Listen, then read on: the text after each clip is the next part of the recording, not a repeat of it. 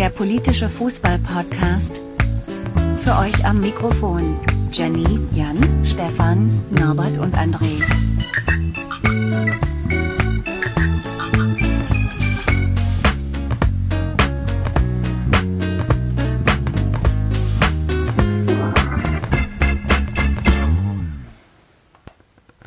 Hallo, liebe Hörer, willkommen zu äh, Polykick, Folge 25 heute.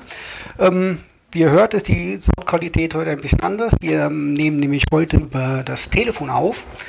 Daher ist auch das ganze Team nicht da, aber ich habe mir allerdings einen Gast eingeladen und zwar Lars Fischer, auch auf Twitter bekannt als Fischblog. Hallo Lars. Hallo Stefan. Lars, wir reden heute über das Coronavirus. Ähm, bist du überrascht, dass du in einen Sportpodcast eingeladen wurdest? Ich bin allgemein überrascht, dass ich im Moment so viel danach gefragt werde. Ich bin ja eigentlich nur Journalist. Nur Journalist. Du bist Wissenschaftsjournalist bei der Science. Bei Spektrum der Wissenschaft. Spektrum der Wissenschaft, genau. Und äh, du schreibst im Moment Artikel über das Coronavirus und äh, die Folgen und ähm, das Ganze auch noch ziemlich sachlich am laufenden Band, ja. Okay. Ähm, dabei bist du, du bist selbst ähm, Risikopatient? Genau, ich bin nierentransplantiert, ähm, mein Immunsystem ist unterdrückt und deswegen muss ich im Moment ein bisschen aufpassen, weil man davon ausgehen muss, dass Leute mit schwächerem Immunsystem äh, deutlich gefährdeter sind. Okay, du hättest also selbst alle Grund, Panik zu verbreiten bist aber natürlich äh, als Wissenschaftsjournalist an die Fakten gebunden. Und äh, die Artikel, die ich von dir gelesen habe, sind ja auch ähm, sehr nüchtern geschrieben. Das heißt, äh, du bist eine, eine, eine vertrauenswürdige Person.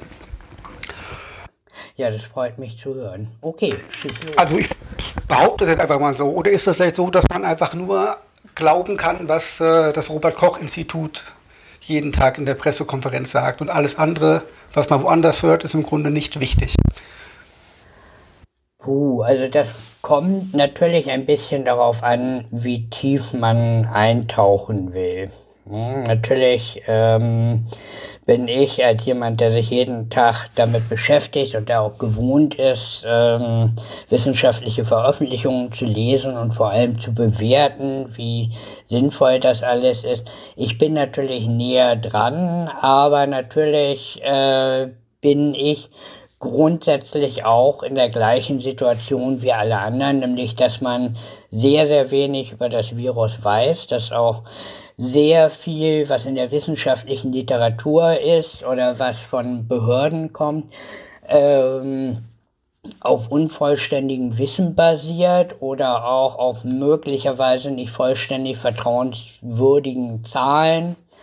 Ähm, also im Großen und Ganzen ist es gar nicht überraschend, dass alle Leute ein bisschen verunsichert sind. Das bin ich natürlich auch. Okay. Gut, wir versuchen einfach mal ein bisschen was einzuordnen. Warum das Ganze überhaupt im Sportpodcast ähm, besprochen wird, ist äh, den Sportfans wahrscheinlich ein Begriff. Also in Italien ähm, werden mittlerweile Fußballspiele in der ersten Liga ähm, vor, vor, also ohne Publikum ausgetragen oder sogar komplett abgesagt. Ähm, und da ist im Moment die ganze äh, Saison im Grunde in Gefahr, dass die nicht zu Ende gespielt werden kann. Auch in, in Frankreich und der Schweiz ist das, ähm, wenn schon Großveranstaltungen über 5000 oder 1000 Leute gestrichen. Und es wird überlegt, ob ähm, auch dort Spiele ohne Zuschauerbeteiligung stattfinden. Wer ein bisschen Börse verfolgt, also die Aktie von Borussia Dortmund ist letzten Freitag zeitweise 11% gefallen, aus Angst, dass Dortmund ähm, ohne Zuschauer spielen muss. Und natürlich haben wir in drei Monaten eine Fußball-Europameisterschaft äh, in Europa in zwölf verschiedenen Ländern und die Olympischen Spiele wird ja ebenfalls diskutiert, ob die abgesagt werden. Das heißt, es ist äh, ein ganz, ganz, ganz großes Thema und es ist mittlerweile irgendwie an jedem Stammtisch, in jedem Büro ähm, im Moment das bestimmte Thema. Deswegen sind wir sehr froh, wenn wir einen Experten hier äh, äh, haben, der uns jetzt mal ein bisschen was erklären kann. Und ähm, ich fange einfach mal so ein bisschen von vorne an. Ähm, wir müssen über die Gefährlichkeit reden. Und zwar ähm, hieß es ja im Januar, dass ähm, die Letalitätsrate relativ ähnlich wie die saisonale Grippe ist, mit 0,1 bis 0,2 Prozent äh, Todesfälle, basierend auf ziemlich wenigen Zahlen. Und mittlerweile wird ja gesagt, glaube ich auch vom RKI, dass es 0,3 bis 1 Prozent Todesfälle doch damit zu rechnen ist. Was ist denn da gerade der aktuelle Stand? Das ist äh, relativ schwer zu sagen, weil natürlich auch die Anzahl der Todesfälle sehr von den jeweiligen Umständen abhängen. Zum Beispiel ist jetzt bekannt, dass in Wuhan während dieser großen lokalen Epidemie äh, mehr als 5% der Infizierten gestorben sind, was schon eine sehr, sehr hohe Sterblichkeit ist für so einen äh, Krankheitserreger. Ähm, außerhalb Wuhans in China im gleichen Zeitraum war die Sterblichkeit bei ungefähr 0,7 Prozent. Äh, insgesamt muss man aber sagen, wir können jetzt ungefähr davon ausgehen, dass mehr als 95 Prozent aller Leute, die sich damit infizieren, ähm, wieder gesund werden. Ja? Also das, das heißt, für das Individuum, für die einzelne Person, für den gesunden Menschen ist dieses Virus gar nicht so gefährlich. Nichtsdestotrotz gibt es ja Schutzmaßnahmen, weil es ja doch dann jetzt gefährlicher ist als die saisonale Grippe. Da sind wir uns doch jetzt ja, einig. Das, ja, er ist gefährlicher als die saisonale Grippe, aber eben nicht nur wegen der etwas erhöhten Sterblichkeit, sondern aus, einem, aus mehreren anderen Gründen. Und der wichtigste Grund ist, dass dieses Virus neu ist. Also bei der, neu, bei der saisonalen Grippe, die kommt ja jedes Jahr wieder. Und das ist nicht nur eine Grippe, das sind 10, 15 verschiedene Virenstämme, die dann immer zirkulieren. Und deswegen hat man gegen das, was da zirkuliert, nach ein paar Jahren ist eigentlich jeder Mensch mal damit in Kontakt gekommen. Wir werden ja nicht sofort krank, wenn, wenn wir mit diesem Virus in Kontakt kommen, sondern in den meisten Fällen wehrt das Immunsystem das ab und lernt daraus. Das heißt, wenn so ein Virus ein paar Jahre rumgeht, wie bei der saisonalen Grippe, gibt es in der Gesamtbevölkerung einen gewissen Level an Grundimmunität, der die Verbreitung der Grippe ausbremst, der im Einzelfall bei der einzelnen Person dann auch ähm, die Verbreitung des Virus im Körper ausbremst, so dass die Grippe weniger schwer verläuft. Außerdem gibt es ja bei der Grippe die Impfung, speziell für gefährdete Leute. Zum Beispiel bin ich gegen Grippe geimpft, natürlich, weil die Grippe für mich ja auch gefährlich ist. Äh, es gibt Medikamente, die man, die man im Krankenhaus geben kann, die auch ein bisschen was bringen.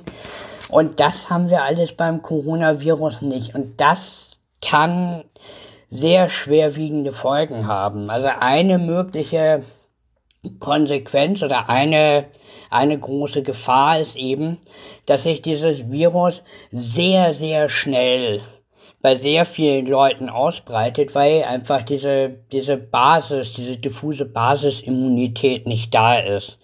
Und dann bekommt man sehr schnell sehr viele Fälle an einem Ort. Und dann kann es eben ganz schnell sein, wie wir das im Moment im hein in Heinsberg sehen, dass das Gesundheitssystem an seine Grenzen kommt, einfach weil es einen Anteil schwerer Fälle gibt. Ich meine, nicht jeder, der ein schwerer Fall ist, der eine Lungenentzündung bekommt, stirbt natürlich auch. Aber wenn so in Italien ist das im Moment so, es tatsächlich zehn Prozent aller Infizierten auf die Intensivstation müssen. Und so richtig lustig ist das nicht. Das belastet auch das Gesundheitssystem. Und wenn das Gesundheitssystem zusammenbricht, das war der Fall in China, in Wuhan, dann geht die Sterblichkeit natürlich auch bei den eigentlich Gesunden hoch. Dann geht die Sterblichkeit auch bei denen hoch, die wegen anderer Sachen ins Krankenhaus müssen. Das heißt, das große Problem beim Coronavirus ist die Möglichkeit einer explosionsartigen Verbreitung, wenn wir nicht eben relativ konsequent dieses Virus ausbremsen. Okay.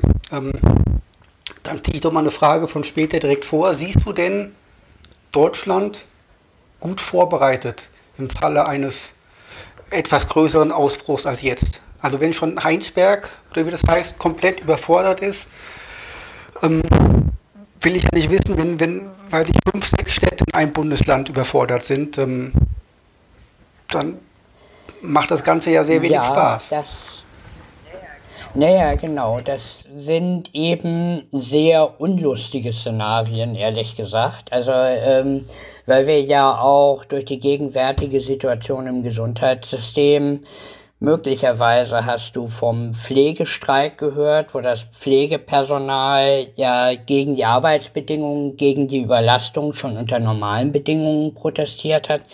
Also ich persönlich kann es natürlich nicht umfassend beurteilen, was Herr Spahn da jetzt im großen Stil eingeleitet hat, äh, um eine solche, um eine solche Situation abzufangen.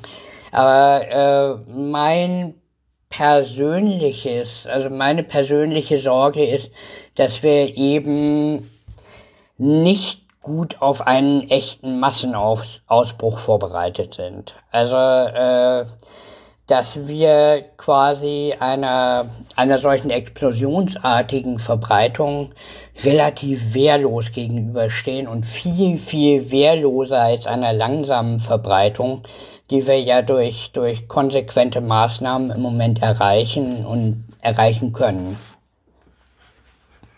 Kommen wir doch mal auf ein paar fußballspezifische Sachen zu sprechen. Wenn jetzt ein, ein, in einem Stadion, jetzt in Italien wäre jetzt gewesen Juventus Turin gegen Inter Mailand, das hätten sich 80.000 Leute angeschaut. Wo ist denn die Gefahr für mich, wenn ich da hingehe, wenn ich nicht gerade von meinem Nebenmann angehustet werde, der dann nur noch infiziert sein muss. Ich meine, das ist ja eine Open-Air-Veranstaltung. Ja. Ist es ja nicht, denn äh, ich bin selbst Fußballfan. Ich stehe, also ich stehe in der Stehkurve normalerweise, äh, wenn ich da bin.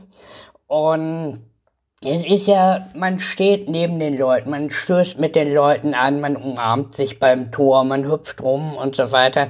Es ist eben nicht wie auf der Straße.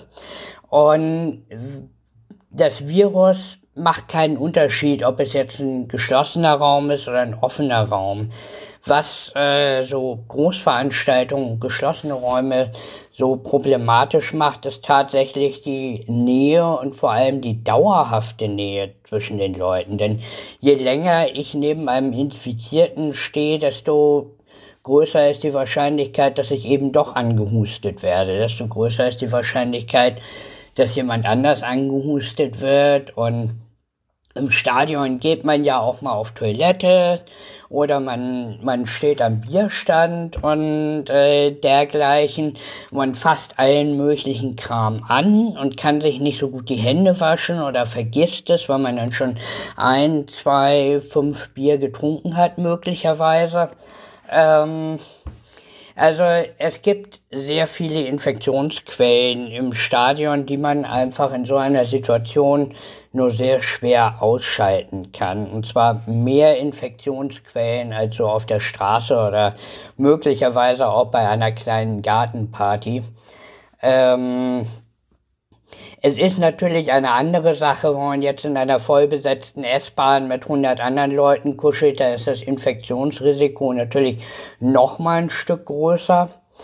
Ähm, da ist man aber hoffentlich nicht so lange drin. Und außerdem, wenn, naja klar, wenn das Risiko in der S-Bahn noch mal größer ist, heißt das ja noch lange nicht, dass das Stadion harmlos ist. Und das ist es eben. Nicht. Aber müsste man da noch nicht S-Bahn fahren verbieten?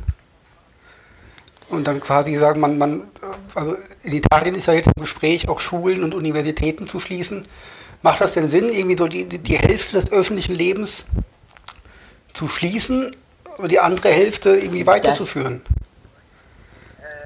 Ähm, das sind tatsächlich relativ komplizierte Fragen, weil wir ja, da hängen ja auch andere Sachen dran. Ne? Also äh, zum Beispiel in China, China hat in Wuhan, um diesen Ausbruch einzudämmen, sehr, sehr radikale Maßnahmen ergriffen. Darunter waren eben auch Sperrungen des öffentlichen Nahverkehrs. Ähm, Schulen zu schließen belastet natürlich die Eltern ganz erheblich auch, muss man sagen. Also das sind alles keine schönen Maßnahmen, das muss man sich alles dreimal überlegen. Ähm, aber gegenüber diesem Szenario, dass wir plötzlich vor einer Situation stehen wie in Wuhan, dass wir jeden Tag irgendwie tausend oder mehr neue Infizierte haben, äh, jeden Tag so und so viele Menschen sterben, das Gesundheitssystem zusammenbricht. Und so, das sind eben auch sehr, sehr unschöne Szenarien, die wir haben, wenn wir diese Ausbreitung nicht einschränken. Und äh, deswegen werden solche radikalen Maßnahmen auch angedacht. Natürlich ist das immer ein Problem, wenn man den öffentlichen Nahverkehr platt macht oder wenn man, wenn man einfach mal alle Schulen schließt. Natürlich möchte man das nicht und natürlich hat das auch erhebliche Folgen. Aber ähm, dieses Virus ist tatsächlich eine Gefahr und ein Problem ist auch, dass wir nicht genau wissen, wie groß diese Gefahr ist. Wir wissen nicht, wie tödlich es ist. Wir wissen nicht im Detail, wie ansteckend es ist. Wir haben eben die Ausbrüche in Wuhan, in Korea, jetzt in Italien, die uns sehr, sehr deutliche Warnzeichen sein sollten, dass wir das nicht leicht nehmen dürfen. Okay. In ähm, Frankfurt wurde heute ein ICE angehalten, stundenlang, wegen Corona-Verdacht. Das, also Konkret war jemand drin, bei der verdächtigt wurde, ähm, den Coronavirus in sich zu tragen. Mehr Informationen gab es nicht. Also ich weiß nicht, vielleicht war der unter Quarantäne und ist einfach losgefahren oder sowas. Die Polizei wird angerufen, wird alles abgeriegelt. Ähm, und ich weiß auch nicht, was bei rausgekommen ist. Aber ähm, die Frage ist doch jetzt also mal ein konkretes Beispiel. Jetzt hat, von wem bist du eigentlich Fan, von welcher Mannschaft? St. Pauli, okay. Ähm, die Eintracht hat ja jetzt in Salzburg gespielt und äh, nach der Rückkehr wurde festgestellt, dass bei einem Fan, der auch dort war, ähm, der wurde positiv getestet. Und äh, die Leute, bei denen er im Auto gesessen hat und die Angestellten im Hotel wurden unter Quarantäne gestellt, alles gut.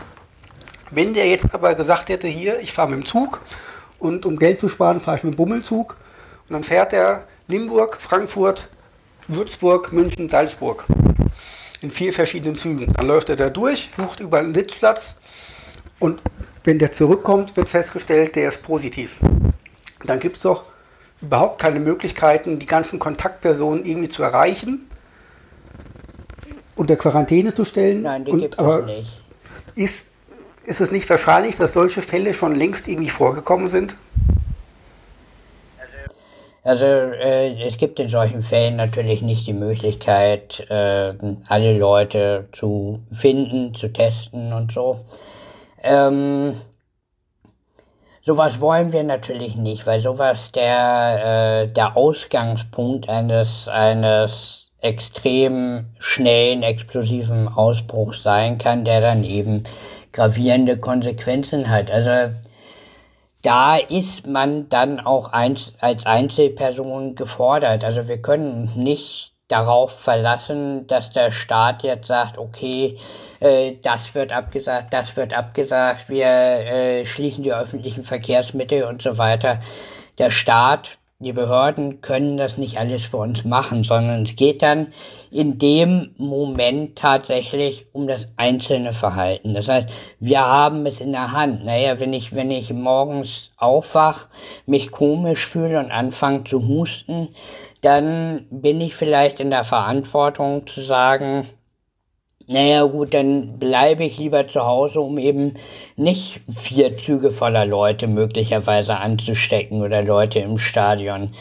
Und wenn ich zum Beispiel, ich habe relativ alte Eltern und wenn man jetzt regelmäßig seine Eltern trifft, wie man das ja macht und in der gleichen Stadt wohnt, dann sollte man sich schon überlegen, wie kann ich denn damit umgehen, dass möglicherweise äh, dass ich möglicherweise dieses Virus an meine Eltern trage und dann besonders aufpasse, besonders Handhygiene, auch Husten und Nieshygiene, ins Taschentuch husten und niesen, das Taschentuch wegschmeißen. Also solche Sachen, dieses individuelle Verhalten, dieses individuelle Gefahrenminimierung. Also das, das ist ein ganz zentraler Punkt, ne? dass, dass zum Beispiel im Idealfall der, der Frankfurt-Fan gesagt hätte morgen, naja, hm, irgendwie komisch, irgendwie merkwürdig bleibe ich sicherheitshalber lieber zu Hause. Also das ist die Eigenverantwortung. Und natürlich, wenn der Kollege erst auf dem Weg krank geworden ist oder es nicht merkt oder aus irgendwelchen anderen Gründen, das ist halt Pech. Es gibt keine, es gibt keine Garantie. Es gibt keine absolute Sicherheit, sowas kann immer passieren, aber wir alle können diese Wahrscheinlichkeit minimieren, indem wir uns angemessen verhalten, indem wir uns vielleicht zweimal überlegen, was mache ich hier eigentlich. Wenn man denn jetzt infiziert ist und keine Symptome hat und sich gesund fühlt, dann, dann merkt man, man natürlich nicht. Wie ansteckend ist man denn dann für andere, wenn man nicht hustet und niest und sonst irgendwas macht? Das weiß man nicht. Also dieses Husten und Niesen ist ja letztendlich der Verbreitungsmechanismus. Und äh, ich glaube, man muss schon sehr nah ran, um sich ohne zu husten mit so einem Virus anzustecken. Aber genau weiß man das nicht. Man weiß auch nicht, wie viele von diesen symptomlosen Fällen es tatsächlich gibt. Äh, es gibt zwar im Moment sehr viele Gerüchte, muss man sagen, darüber, dass das unzählige sind. Aber neue Zahlen aus China, die gerade von der Weltgesundheitsorganisation präsentiert wurden, die deuten eher darauf hin, dass es gar nicht so viele sind. Okay, weil Jens Spahn hat ja eben gesagt, äh, vier von fünf verlaufen komplikationslos im Grunde. Die verlaufen komplikationslos, ja, das stimmt. 80 Prozent verlaufen im Wesentlichen wie die ja, ohne dass man ins Krankenhaus muss letztendlich. Ähm, aber die verlaufen nicht so. Ah, cool. Okay, alles die klar. Leute husten, die Leute kriegen erhöhte Temperatur und natürlich merkt man das und dann sollte man sich auch angemessen verhalten. Okay. Die Fußball-EM und die Olympischen Spiele finden ja im Sommer statt. Jetzt ist ähm, Grippe ja schon so ein bisschen, bisschen winterlastig, dadurch, dass, dass die Luft trocken ist und die Schleimhäute empfindlicher reagieren. Ähm, wie ist denn die Gefahr, dass im Sommer trotzdem noch ähm, eine, eine, große Corona-Welle irgendwie tobt und äh, sowas abgesagt werden könnte? Oder wird sich das einfach dermaßen minimieren bei steigenden Temperaturen? Wir hoffen das sehr, denn das würde uns natürlich Zeit verschaffen, ähm, das würde zum Beispiel, wenn wir jetzt einen sich anbahnenden größeren Ausbruch in Deutschland haben, dann macht das im Mai, wenn die Grippesaison vorbei ist, dann würde das natürlich mit dem Coronavirus auch runtergehen und wir hätten noch mal Glück gehabt. Fakt ist aber, wir wissen es nicht. Die Grippe macht das, das Coronavirus ist ein anderer Krankheitserreger. Äh, wir wissen ehrlich gesagt nicht, wie sich dieses Virus bei uns im Sommer verhält, weil wir es noch nicht im Sommer hier hatten. Insofern kann ich nicht sagen, tut mir leid. Okay, für die, für die EM ist das natürlich vor allem auch deswegen interessant, weil ähm, äh, Italien vielleicht ähm, andere Bestimmungen hat, was Großveranstaltungen angeht, als Irland und im Zweifelsfall Spiele hin und her verschoben werden müssen, für die es schon Karten gibt und das könnte natürlich alles ähm, recht dramatisch werden. Ich glaube, dass da der, bei, der, bei der UEFA ja. ziemlich viele Leute ganz schön am, am Schwitzen sind, deswegen. Ja, das ist, das ist natürlich ein Problem. Das ist, ähm, wir sind in dieser Situation, auf die wir letztendlich seit 10, 15 Jahren mehr oder weniger gewartet haben, die wir erwartet haben, dass ein neues Virus kommt und sich weltweit verbreitet. Und ähm, es ist keine Überraschung, dass das so ein massives Problem wird. Es ist keine Überraschung, dass das Großveranstaltungen gefährdet, dass das der Wirtschaft einen schweren Schlag versetzt oder versetzen kann. Ähm ja, also das, das ist eben die Das ist das Ding bei einem neuen Virus. Wir wissen es nicht. Es ist potenziell sehr gefährlich, gerade wenn es sich so weit ausbreitet wie im Moment. Auch wenn es für das Individuum möglicherweise nicht so wahnsinnig gefährlich ist. Für die Gesellschaft, für, für das, für unsere Veranstaltungen ist das ein massives Problem und ich denke auch nicht, dass dieses Problem komplett weggehen wird. Das bleibt auf jeden Fall spannend, ähm, was das angeht. Und ähm, glaube, dass da viel von den nächsten Wochen abhängt, äh, inwiefern wir wirklich, äh, wie gut wir unsere Hände waschen. Und wie sehr wir das eindämmen können. Ja. Ich komme mal mit ganz gefährlichem Halbwissen, das ich aus irgendwelchen Filmen habe oder irgendwelchen Katastrophenbüchern oder sonst irgendwas. Ähm, Viren haben ein großes Problem mit UV-Strahlung, deswegen ist man im Freien sicherer als in geschlossenen Räumen. Ist das richtig oder ist das kompletter Scheiß? Das ist zum Teil richtig. Also UV-Strahlung ist generell für, für biologisches Material sehr unangenehm. Wir wissen alle Sonnenbrand. Das ist auch UV-Strahlung. Und UV-Strahlung zerstört Viren, die sich an Oberflächen befinden, deutlich schneller als in Innenräumen. Und das ist vermutlich auch ein Grund, warum der Sommer bei Weitem nicht so grippelastig okay. ist. Da bin ich war gar nicht so gefährliches Halbwissen. Apropos, apropos gefährliches Halbwissen, was man wieder sagen muss, wir reden jetzt von dem Coronavirus, ähm, was natürlich umgangssprachlich ist, aber was äh, viele Leute halt auch zum, zum Anlass nimmt zu glauben und du kriegst bestimmt ganz viele Mails mit irgendwelchen Bullshit. Also ich habe schon von vielen Leuten gehört und auch auf Achtung, Achtung, Facebook gelesen, dass die im Büro ja äh, Desinfektionsmittel haben von 2017 und da steht drauf, hilft gegen Coronaviren. Und deswegen glauben die Leute, das Virus ist nicht neu. Das ist natürlich fürchterlicher Bullshit, weil wenn wir sagen Coronavirus, ja. reden wir von äh, SARS-CoV-2. So, und die, Krankheit, die Krankheit heißt Covid-19.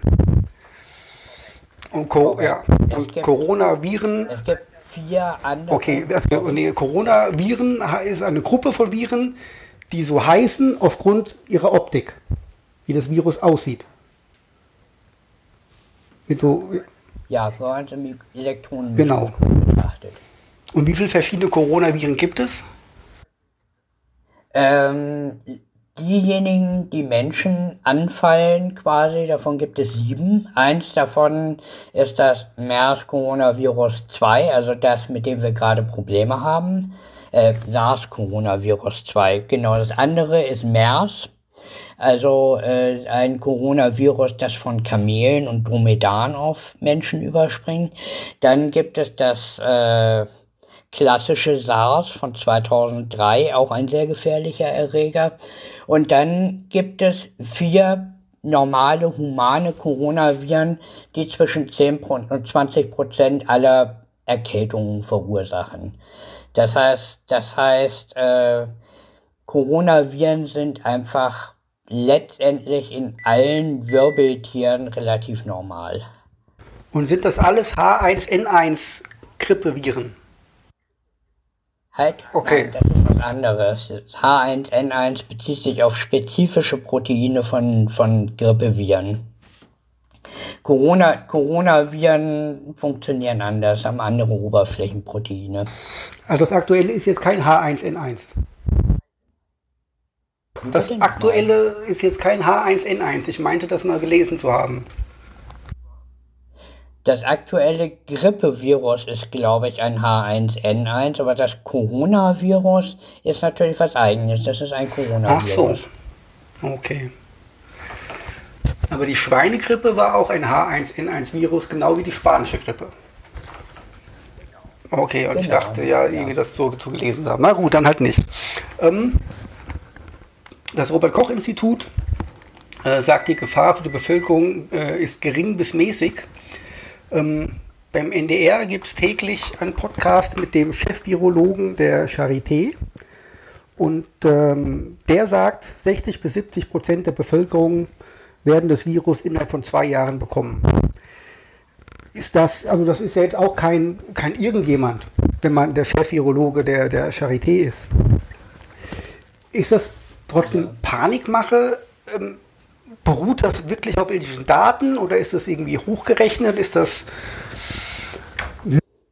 Also das, äh, das liegt, das liegt einfach daran, dass wir eben keine Grundimmunität in der Bevölkerung haben, bis dieses Virus einmal komplett durchgezogen ist. Das heißt, alle Leute können sich infizieren und ein beträchtlicher Teil wird sich infizieren.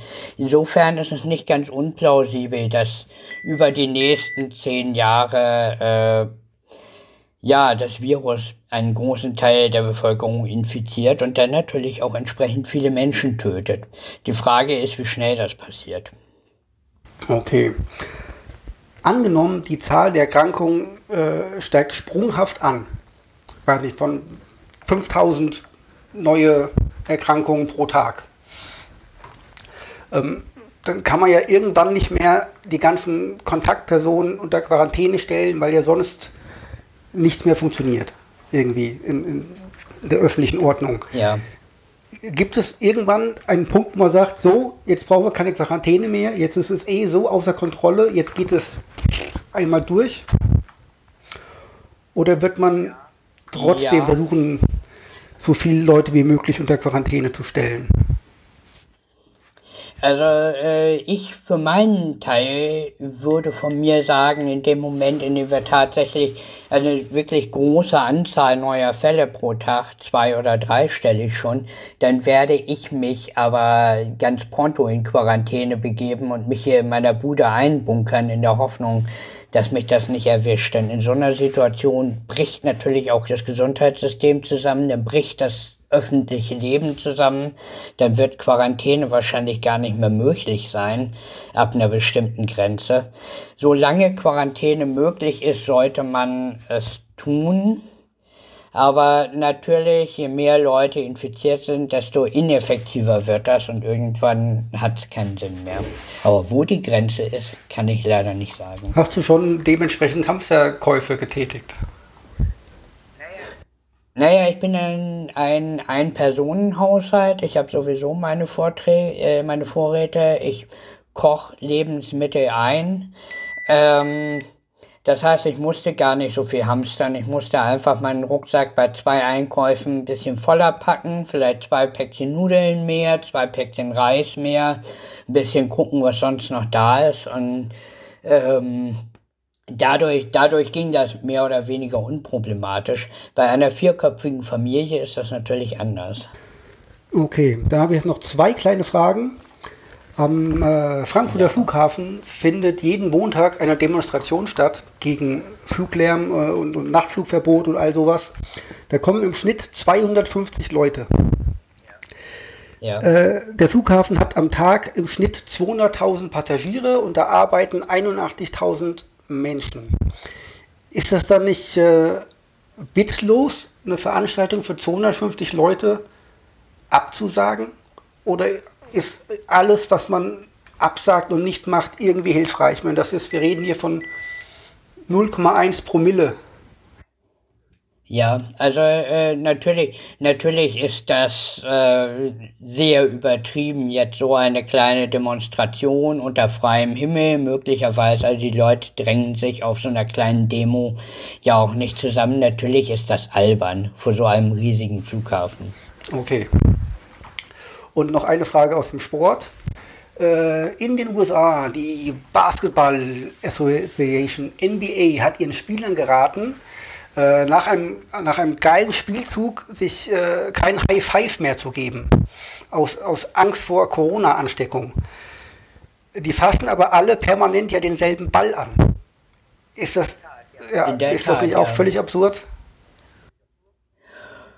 Also äh, ich denke, wenn man tatsächlich Angst hat, dass sich die Spieler bei so einem Spiel anstecken, dann sollte man die Spiele im Zweifelsfall absagen. Okay. Gut, so, also ich habe keine weiteren Fragen mehr. Ähm, ja. Alles, alles soweit beantwortet zu deinem? Ja, doch, soweit schon. Ja, ich habe vorher noch ein paar Leute gefragt. Hier, hört mal, stellt mir, sagt mir mal ein paar Fragen. Da kam auch nichts. Äh, die haben alle gesagt, äh, sie kennen sich gut aus. Ich hatte zwar nicht den Eindruck, aber ähm, ich hoffe, Sie werden alle den Podcast hören zumindest. Ähm, Hier kennt nee, das ist ja. ja Muss man ganz okay. ehrlich sagen, wir wissen zu wenig. Okay, ja. Ja. Wir lernen alle dazu mit, mit steigenden Zahlen und so weiter und so fort. Und wenn, wenn, Ja, auf die ganze und wenn, wenn alle Staaten ehrlich sind auch. ja, Das auch. Ja. Also aus dem Iran erwartet man jetzt nicht unbedingt Ehrlichkeit. Vielleicht, aber Nee, die haben ja, die haben ja auch gelogen. Die Chinesen haben am Anfang auch, ich will mal sagen, waren nicht ganz ehrlich. Muss man einfach sehen. Man kann sich heutzutage oder allgemein nicht darauf verlassen, dass die Zahlen stimmen. okay. Gut, dann Lars, ich danke dir für deine Zeit und für deine Antworten. Ja, mit dem größten Vergnügen. Ich hoffe äh, auf der einen Seite, dass ich den Leuten Sorge nehmen konnte und auf der anderen Seite dann auch klar machen konnte, dass die Situation durchaus gefährlich ist und dass wir uns angenehm ver äh, angemessen verhalten. Das hoffe ich auch. Äh, wascht euch die Hände, Leute. Äh, esst gesund, macht ein bisschen Sport, um eure Abwehrkräfte zu stärken. Ähm, folgt dem Lars auf Twitter unter, unter Fischblog und lest seinen Artikel. Da gibt es bestimmt viele, viele Updates die nächsten Tage auch. Ähm, Vermutlich, ja. und äh, ihr habt heute auf Instagram auch irgendwas gemacht, gell? Ja, aber das ist noch eine andere Geschichte. Das war dann auch durchaus, durchaus Okay, anstrengend. alles klar. Gut. Dann ähm, hoffen wir das Beste für die Zukunft. Und äh, wir werden uns lesen. Wir werden uns lesen. Ich schicke dir die Aufzeichnung und äh, schick mir doch bitte den Link. Das mache ich. Lars, vielen Dank. Ja, danke. Dir noch einen schönen Abend und viel Erfolg. Dankeschön. Ciao. Ciao.